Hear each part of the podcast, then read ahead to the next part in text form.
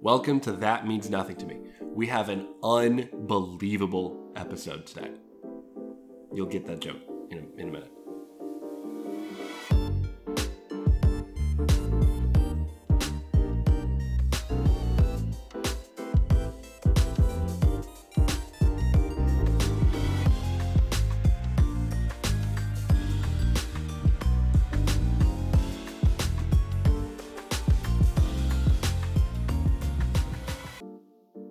The interview you're about to hear was an incredible experience for me. I grew up being a fan of Ripley's Believe It or Not. I had all the books. I bought them at the Scholastic Book Fair at school. Uh, and my dog is named Ripley. So this was huge. This was a huge deal for me. Um, I had an absolute blast recording it. It's my favorite episode I've made so far. I know I said a lot. Without further ado, I hope you enjoy.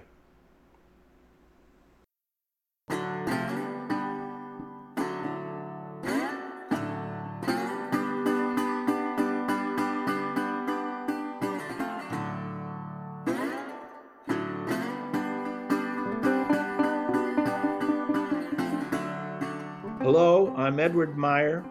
I worked for forty years with Ripley's Believe It or Not as the Vice President of Exhibits and Archives. I'm very, very proud of my career with Ripley's, but I'm even more proud of my dealings with people, both privately and publicly. People are the most important thing in my life.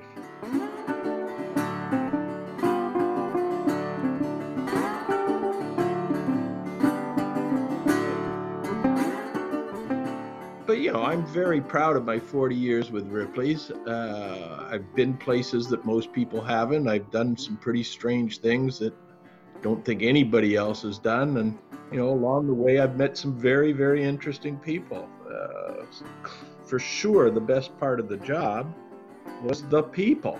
Every, everything from astronauts and professional sports to people in a little back room of a house making stuff out of lint or toothpicks, you know?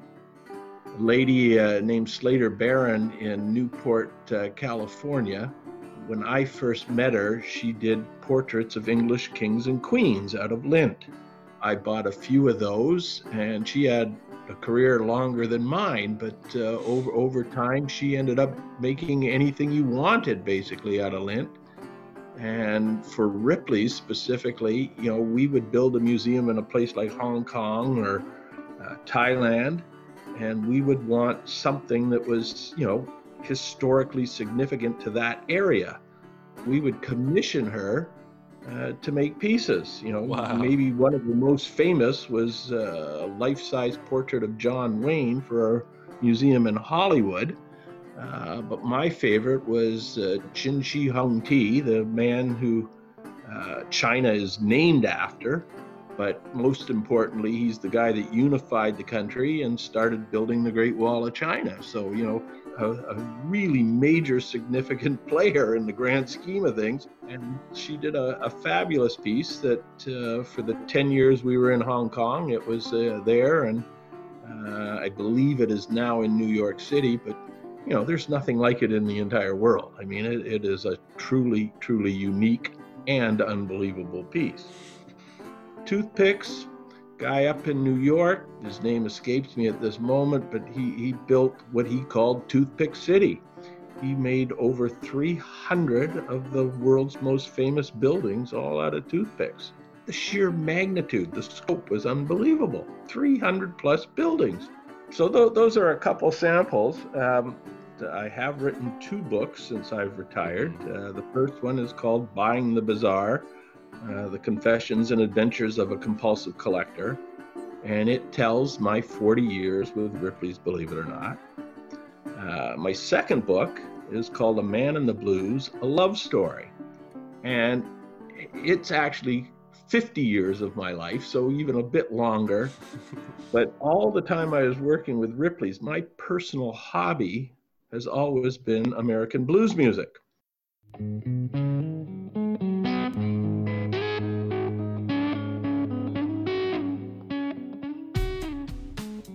Now, people that know me well knew it, but, you know, it never came out in interviews or anything. It wasn't what people were interested in Edward right, about. Right. Uh, so I see the two books together. Uh, they're both memoirs of a type, but together they tell the whole story of Edward Meyer, the, the public side with Ripley's, the private side with the blues. And, you know, if anything, I am probably most proud of that in two years I've written two books, uh, and they're both big books. We're not, we're not talking fifty pages here. Yeah. Um, they're both close to six hundred pages. And, uh, you know, I, I've, if, if no one reads them, if no one reads them, I feel a great sense of accomplishment having written them, and I've at least left a legacy to my family.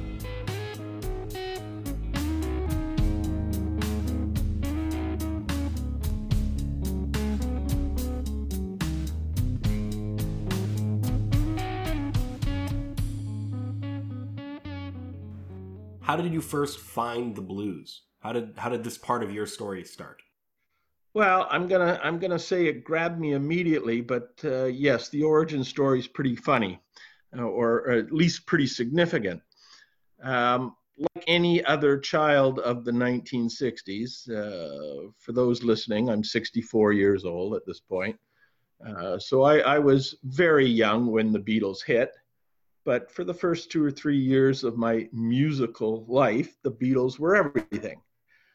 My last year in grade school, and all of my close friends were always a couple years older than I am. So I was the youngest of the gang as such.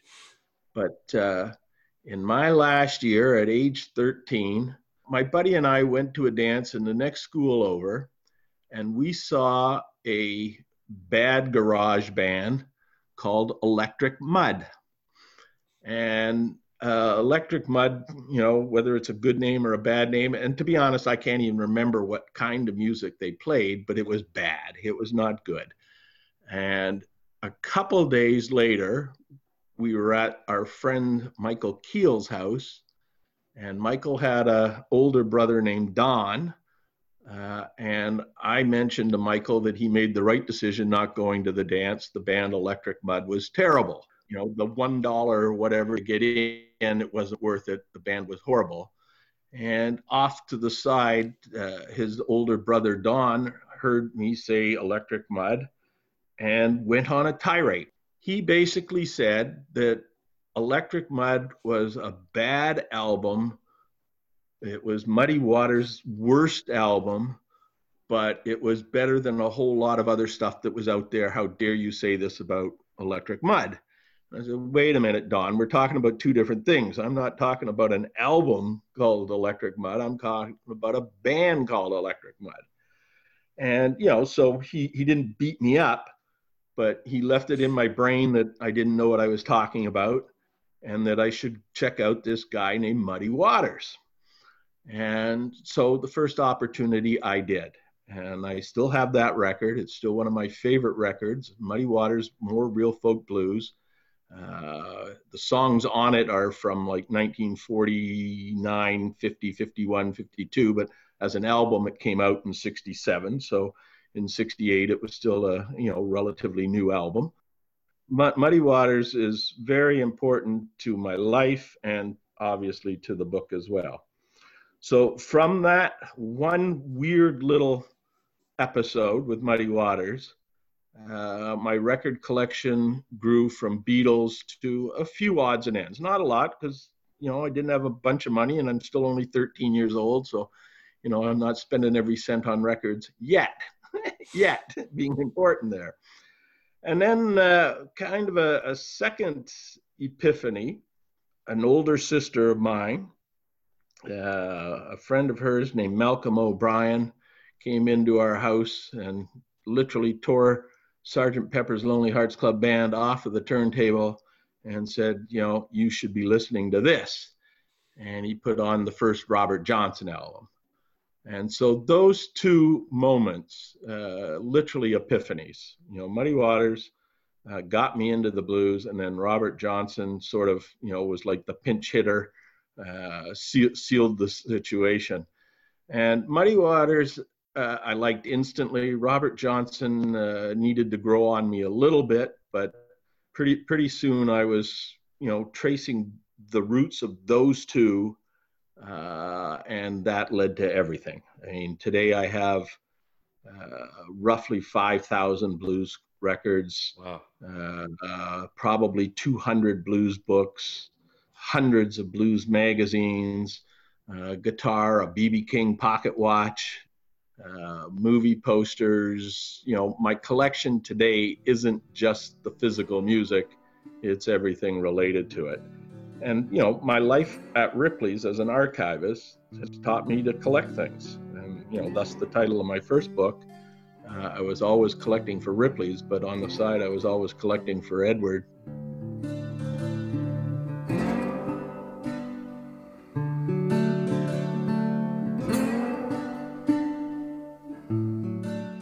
Did you ever run into anything where you saw it and you thought, this would be great in a Ripley's museum? But also at the same time you were thinking, this would be great for Edward's museum. Well, yeah, there, there's several of those. Um, and and clear, clearly my uh, leanings and what I bought Ripley's have a lot to do with, you know, my personal decisions.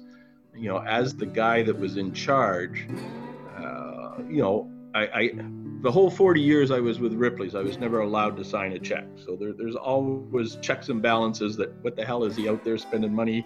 You know, what is it he wants this time? And somebody else has to approve to write the check. But I never had anybody saying, no, you can't do that. You know, they may say, can you get it cheaper? But if Edward thought that this was right for Ripley's, you know, Edward went out and bought it. Um, Not exactly answering the question you asked, but a funny one is, uh, you know, uh, and I, again, the name slips my mind, but in the nineteen forties, there is uh, the equivalent of what I would call M T V videos in black music history.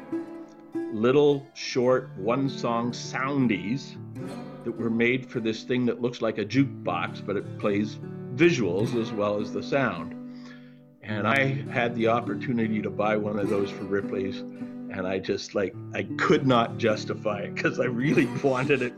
You know, it, like the company's looking at me going, what is it? Why do we want this? And trust me, trust me. But no, it, it, it literally made no sense at any price for Ripley's. It was something that I really wanted in my own home. And then, of course, I've, I, I ended up buying at least two jukeboxes in my career, but, you know, jukebox was always something I wanted in my house, too. So, you know, I, well, trust me, trust me, this is the best jukebox we could have. Uh, and that, the first one was a local one, which is kind of an interesting Ripley story. A, a guy uh, out by Claremont, Florida, his entire life, I, I can't imagine the poor bugger.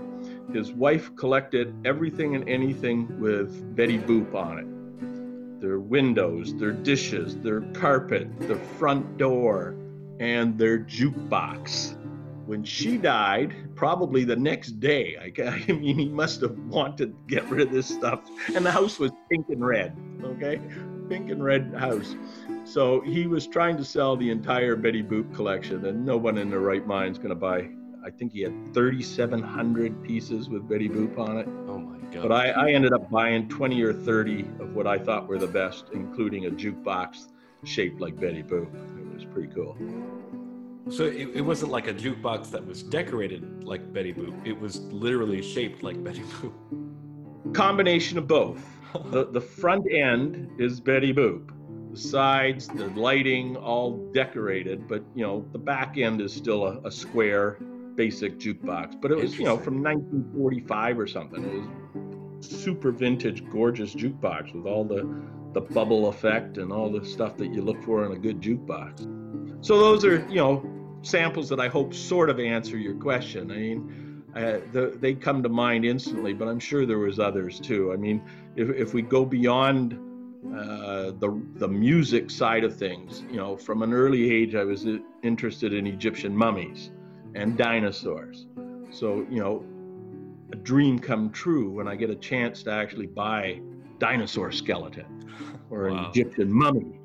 But, you know, it was part of my soul that said, hey, you know, we really should buy this. This is the coolest thing that we're ever going to get a chance to put in a Ripley's museum.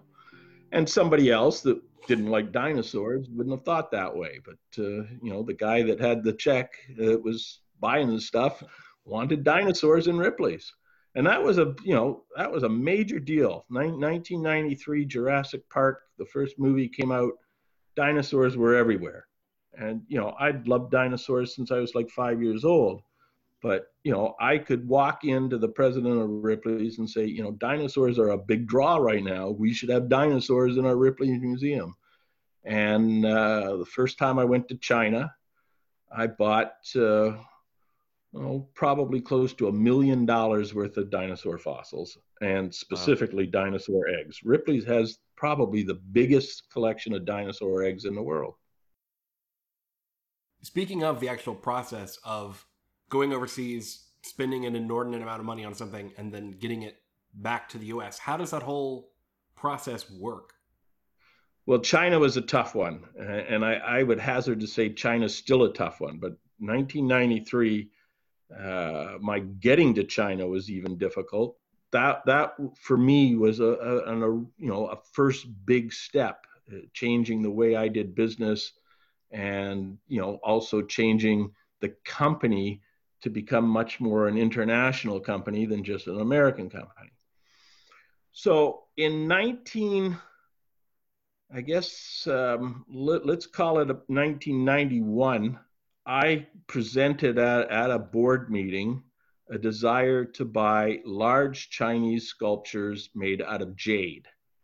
Uh, and the largest one I had seen at that point was in Chicago. And he listened to me and said, well, you know, are you really interested in this? And, and you know, why? And basically, my defense at the time was that Robert Ripley's favorite country was China. And, you know, his personal collection, the things he put in his house, tended to be Chinese art. And I thought that we could bring back Robert Ripley as a character, like Disney does with Disney. If we had some Chinese artifacts, that's how we could present Ripley the man as an introduction to Ripley the collection. And so we went to what was called the Guangzhou Arts Trade Festival conference, whatever. It's like a ten-day thing that still happens every year. But when I went in nineteen ninety-three, and I spent roughly two million dollars in like one week. And I told you earlier, I couldn't write a check. So that's pretty tough to do right from the start. Every morning I was there, I spent the first half hour of my day in line at the American Express office, getting more money, physical cash.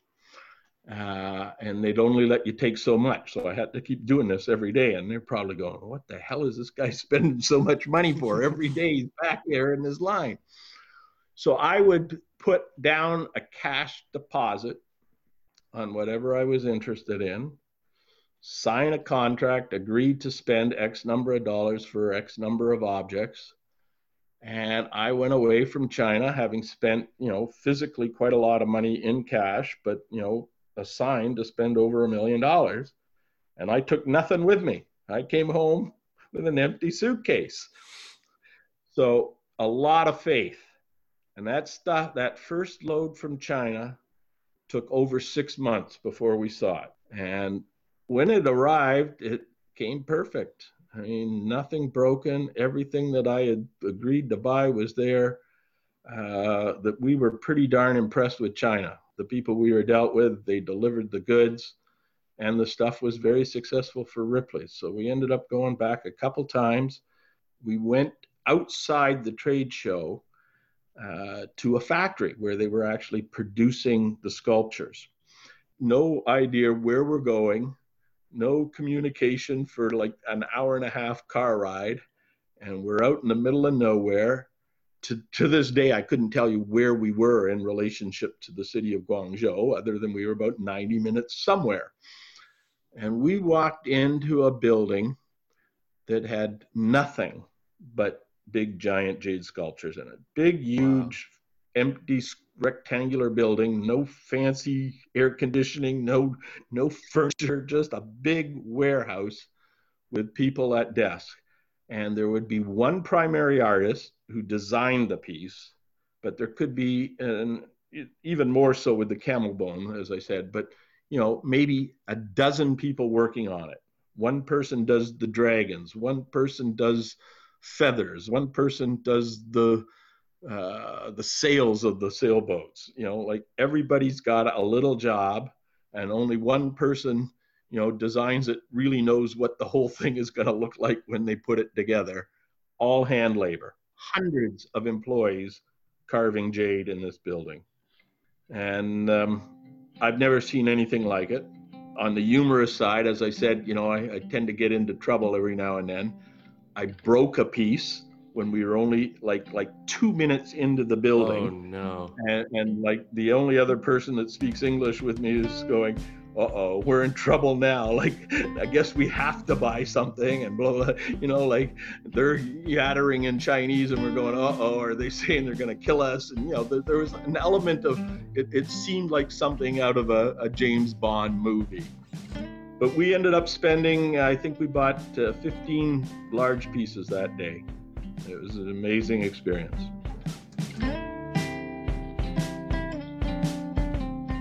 Coming up, two very different kinds of dresses.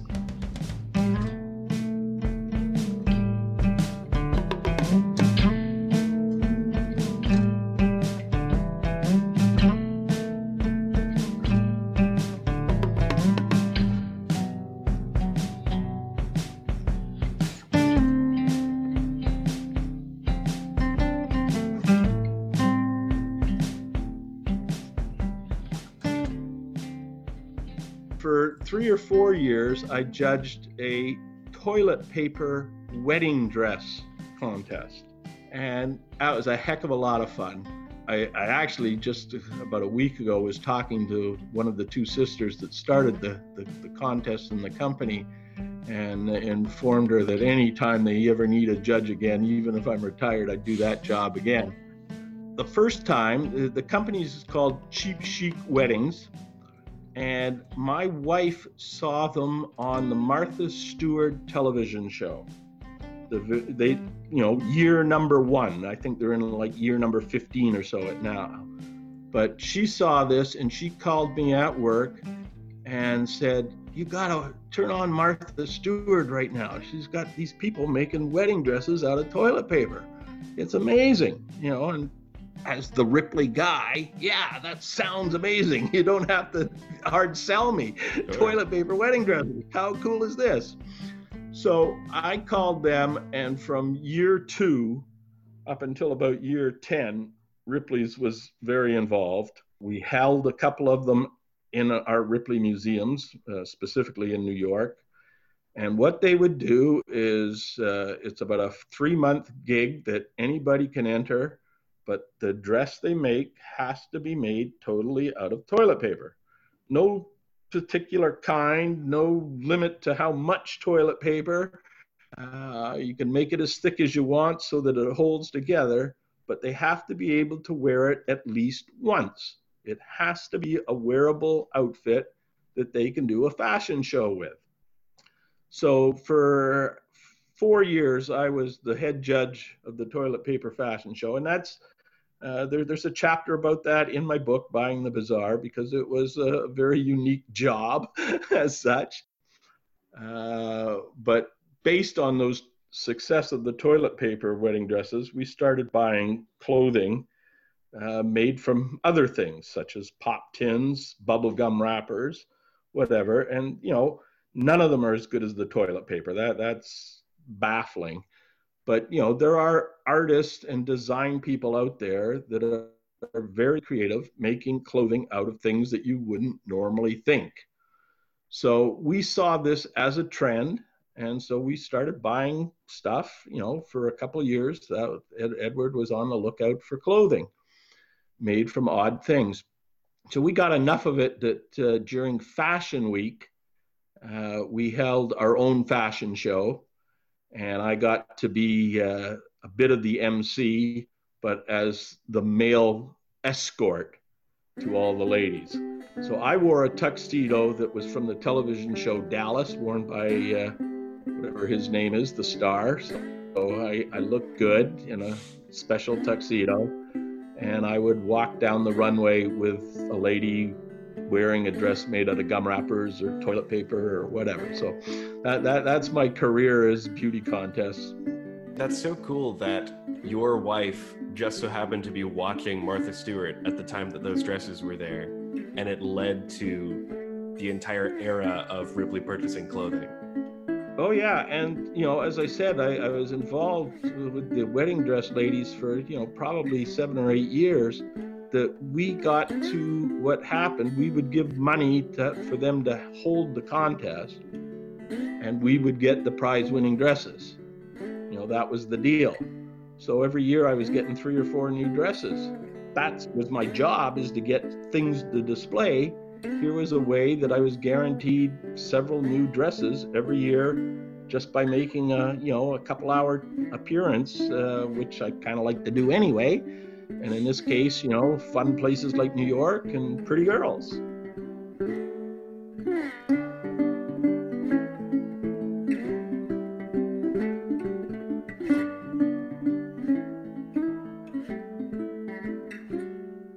Florida stories. Are you, you want Florida stories? Is that? Of course, sure, sure, absolutely. All right. So, and these these are in the book. I, but meeting Bo Diddley. Do you know who Bo Diddley is? I do not. Okay, nineteen fifties uh, seminal rock and roll guy. Basically is, is borderline blues. He started blues and he never left it, but he made his name as a rock and roll pioneer. And Bo, Bo Diddley, to me, is one of those absolute pivotal people. You know, all kinds of different music came out of what he called the jungle Bo Diddley beat.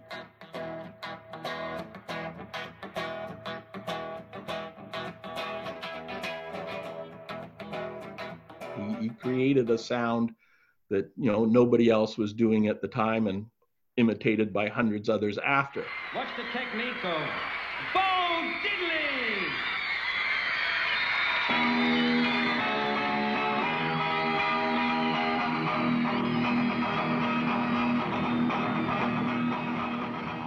Well, for the last several years of his life, Bo Diddley lived in Gainesville, Florida.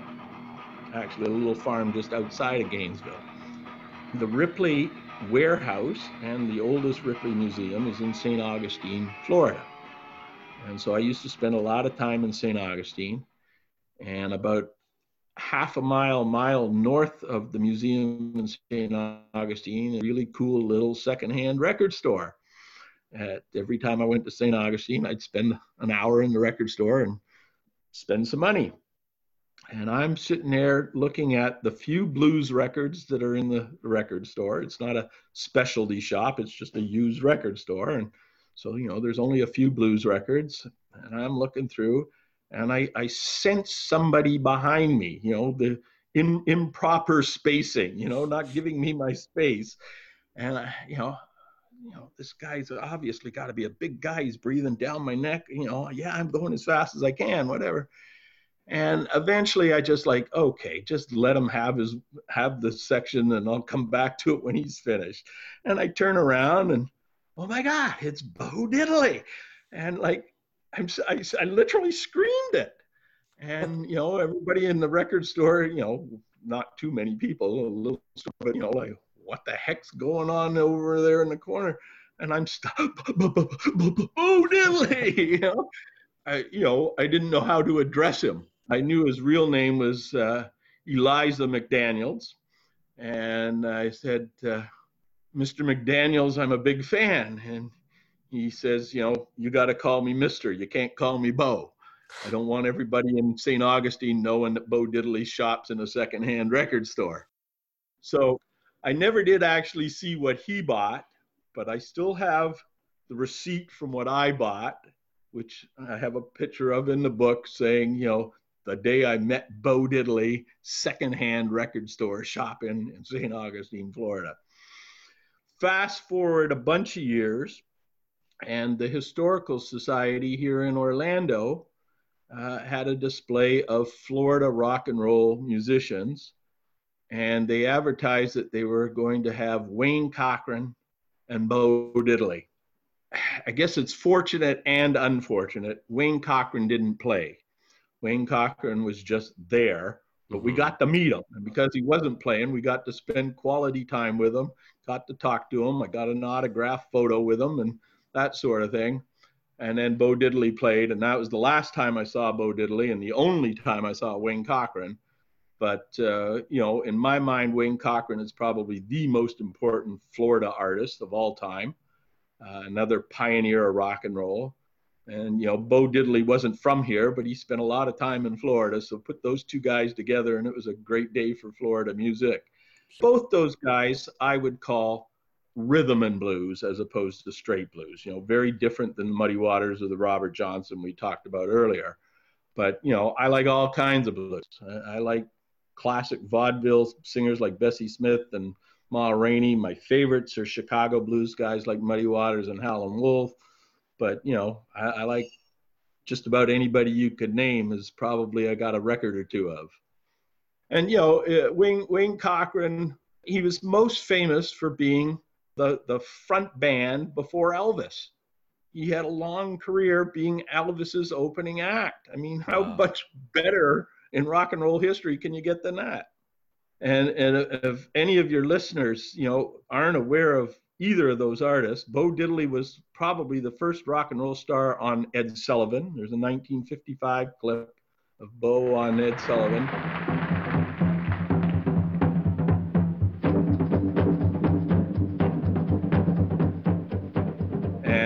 Wayne Cochran on the David Letterman show from about, I don't know, maybe nineteen eighty or so. Hi there, and welcome back to the show. We have uh, quite a show for you tonight. It's uh, comedian five Michael minutes of the greatest rock and roll ever put down on film. He literally tears up the, the studio. Please welcome, ladies and gentlemen, Wayne Cochran.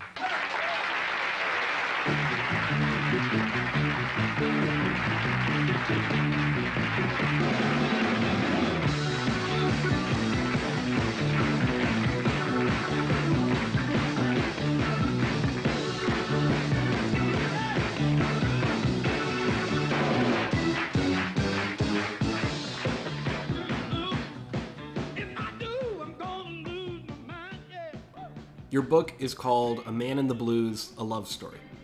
Who is it mostly written for? Uh, I think anybody that likes blues will like the book.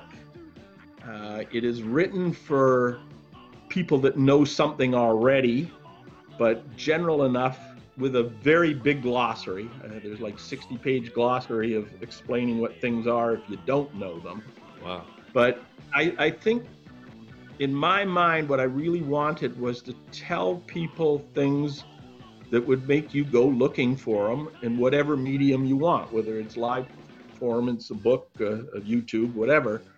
But it's full of very opinionated things that some, you know, will get you just thinking, but some are gonna get you going, this guy's a nut. You know, like Muddy Waters isn't really better than B B. King or whatever. But, you know, there's list of my favorite records, there's list of my favorite concerts, there's list of my favorite nightclubs, that sort of thing, so that you get a whole sense of the blues community uh, as seen through the eyes of a white guy from Toronto, Canada. You know, and the, Cana- the Canadian content, I think, is important because it's American blues. It's, a, it's America's gift to the world. But as a Canadian, I have a, a different look on it as a guy that grew up in Mississippi or a guy that grew up in Chicago or L A or any places where the blues were big. You know, my insight is a different opinion.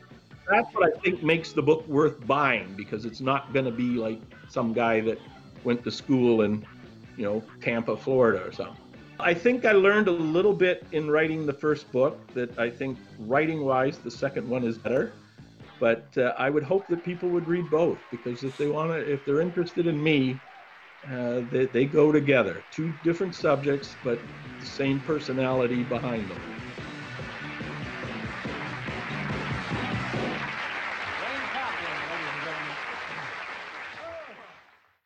Out of all of the research that I had done online, one thing kept popping up next to Edward Meyer's name over and over again, and that was the dress. Mister President, on this occasion of your birthday, this lovely lady is not only punctilious, but punctual. Mister President, Marilyn Monroe.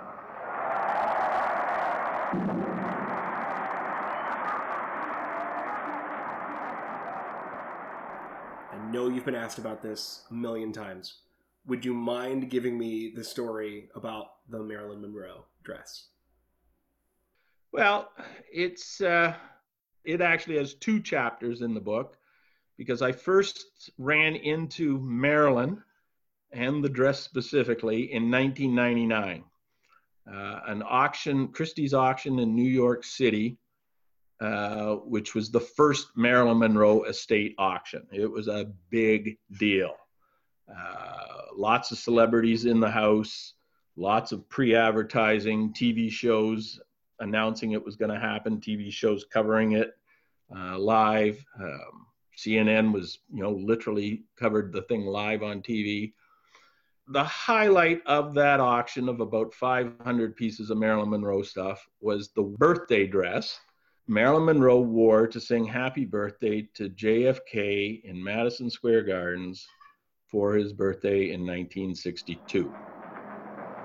Happy birthday to you.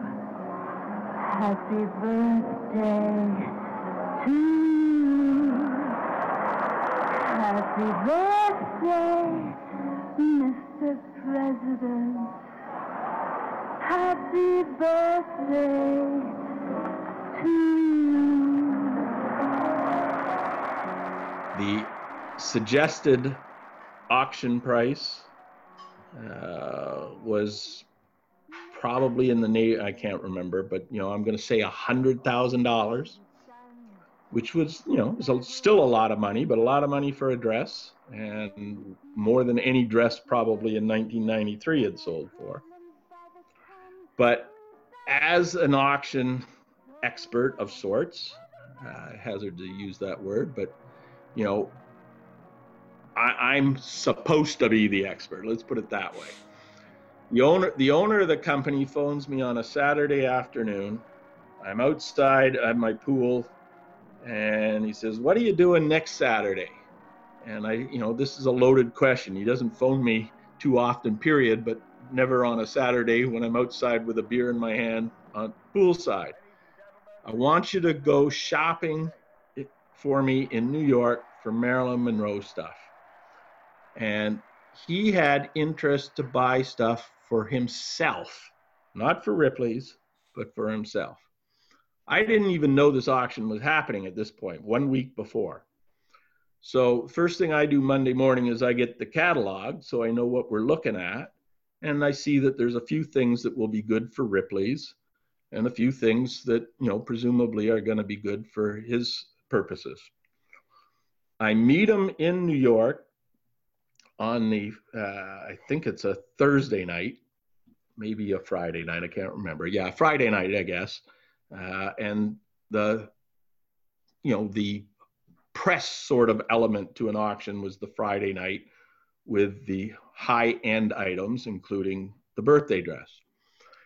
Now, I thought that he wanted the birthday dress. He thought I wanted the birthday dress for Ripley's. So there was some miscommunication.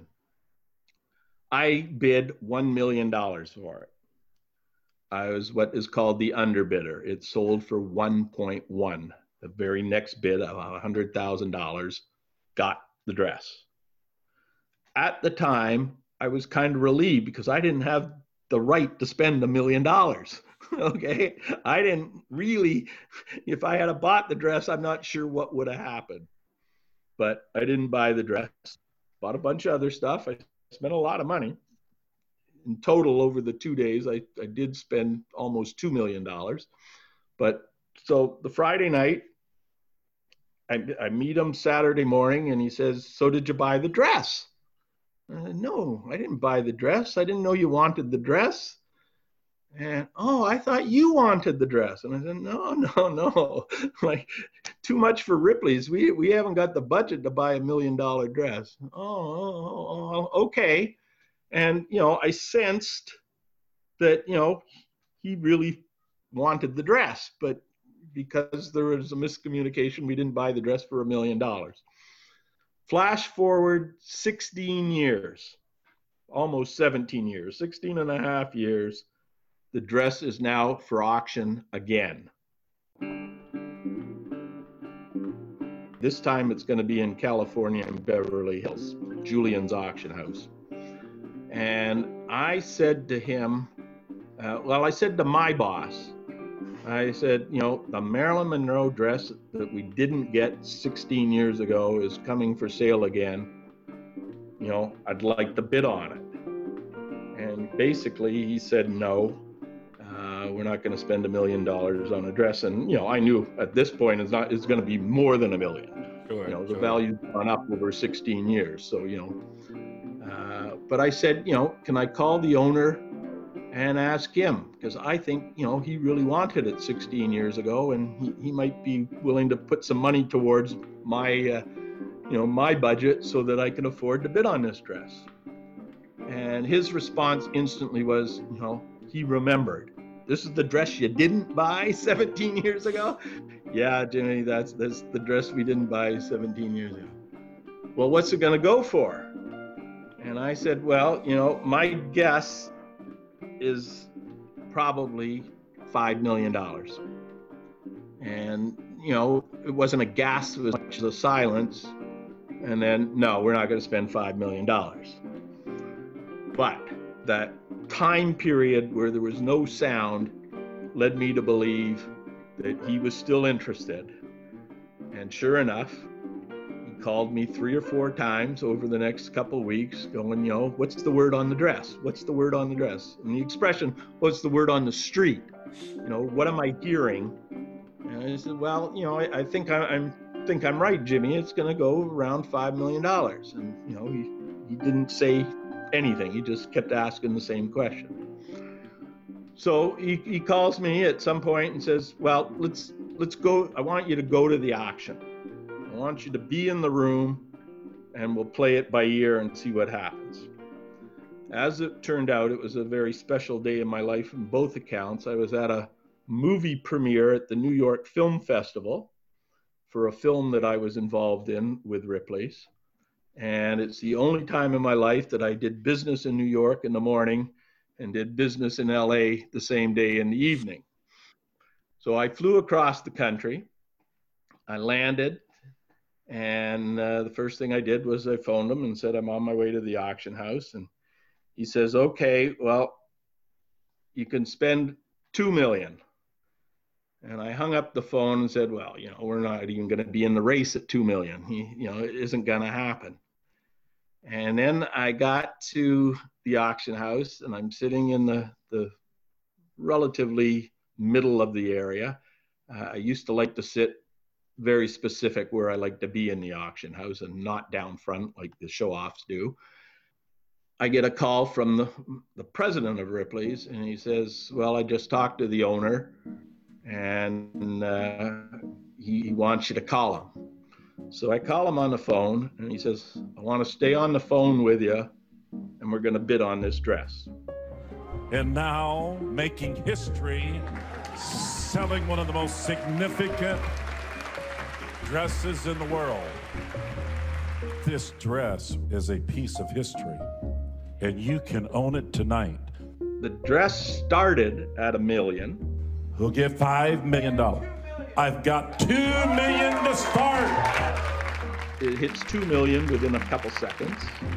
Two million, it's now going up by five hundred thousand dollars. So it goes from two to two and a half. And I says, Jimmy, it's now over our two million. Next bid's two and a half. And I got him on the phone on one ear and listening to what's going on in the other. And he says, bid. So I bid at two and a half, and it was mine for what seemed like an eternity. The auctioneer is begging someone else to go to the three million mark. Would anybody get three million? We have two million.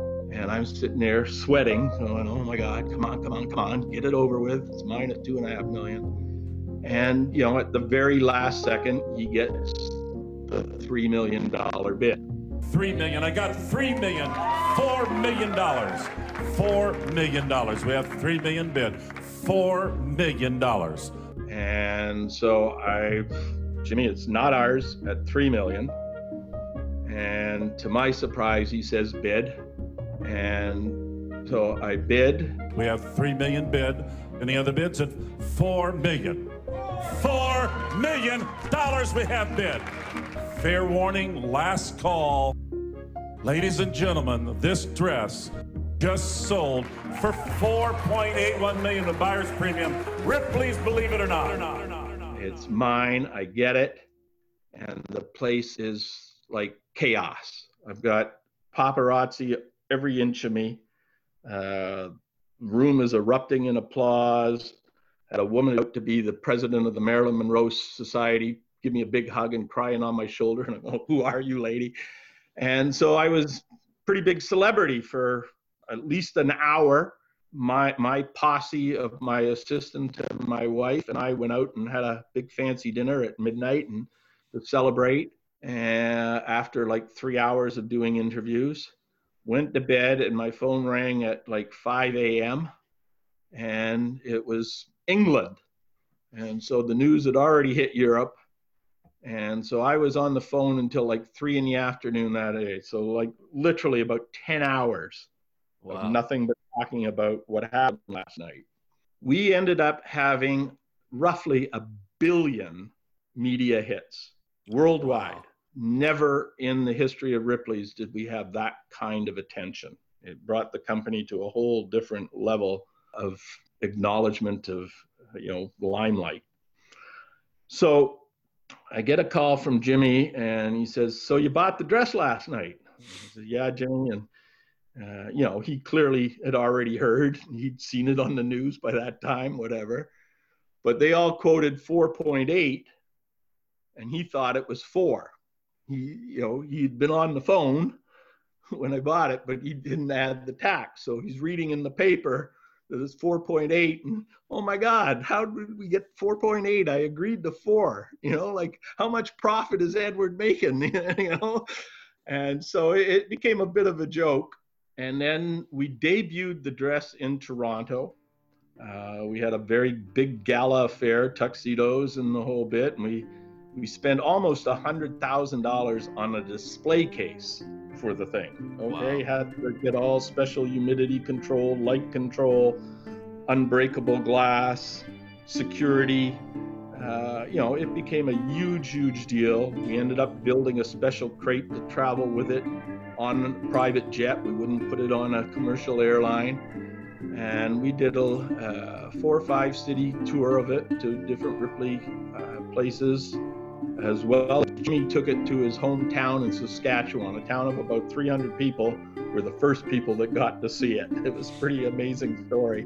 People driving hours and hours to see it because nothing like this had ever happened in the middle of Saskatchewan. So I did two or three uh, openings with it, uh, you know, San Francisco and Dallas and here in Orlando, and, you know, did a little dog and pony show. And as I said, at the start of the story, we'd bought a bunch of stuff in nineteen ninety-nine.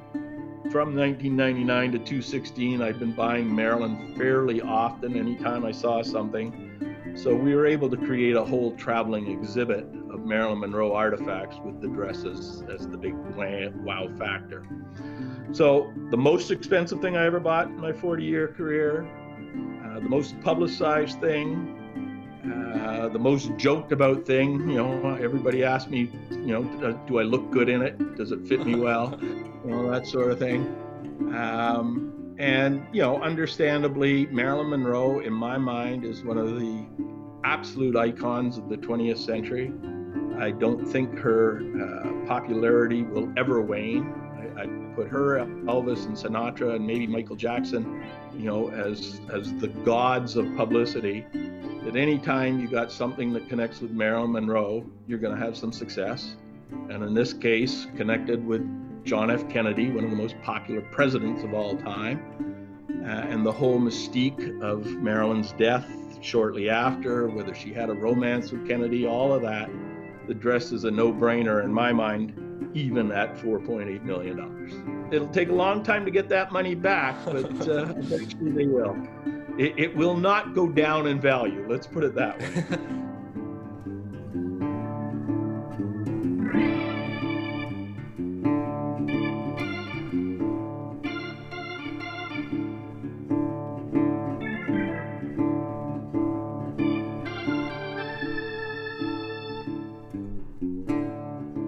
So you've found and collected lint statues, toothpick buildings, giant sculptures made of jade, blues memorabilia, all this stuff from all over the world. What are you still searching for? What would you say is the holy grail? Hmm. Well, I don't know if there is such a thing. Um, that term holy grail gets used a lot, and I used it personally quite a lot. It goes with, it goes with, uh, you know, what is popular at the time. You know, the holy grail in nineteen ninety-three, when we were talking about dinosaurs, would have been a T-Rex. Uh, you know, can I find a T-Rex skeleton? Well, no.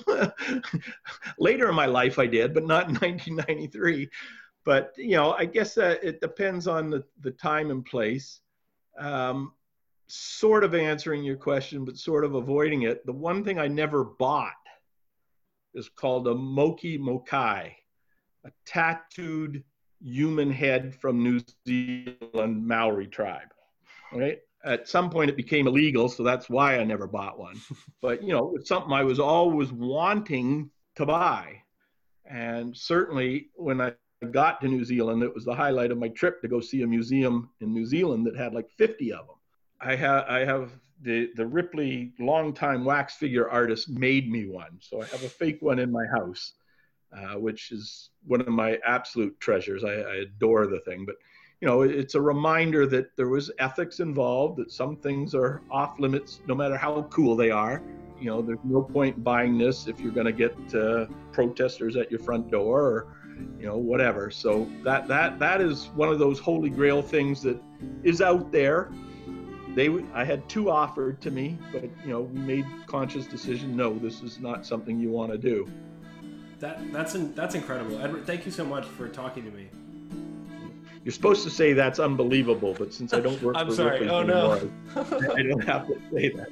That's incredible was our competition back in the early eighties, you know? Oh, I'm so sorry.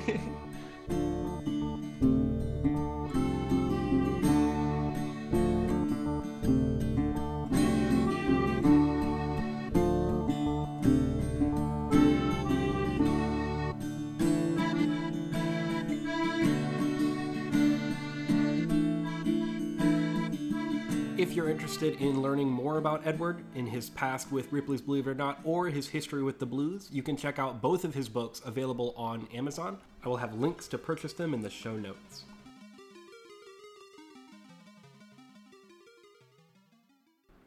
That Means Nothing to Me is a podcast hosted by me, Trey Taylor. Audio editing is done on Audacity Suite two point three point oh and we're recorded on a Yeti Blackout omnidirectional mic. All of our music credits for this episode can be found in the show notes, wherever it is you are listening to this. Special thanks go to Edward Meyer and everyone who I have incessantly texted about being on my show. I know you're sick of it, but I'm not going to stop. Another reminder, I mentioned it in the previous episode, but our Patreon is up and running, so if you want to support the show, even with a dollar a month, you can head over there and do just that. There's a couple cool awards I came up with, like a live show or getting your name in the credits. Uh, so read through each one and see if there's something in it that applies to you. Uh, we're still working on the formatting, length, and overall vibe of the show, so if you have any questions, comments, or you want to let me know what you thought, please shoot me a message at contact at that means nothing dot com, or we can be found on all social media at that means zero, the number zero. Thanks for listening.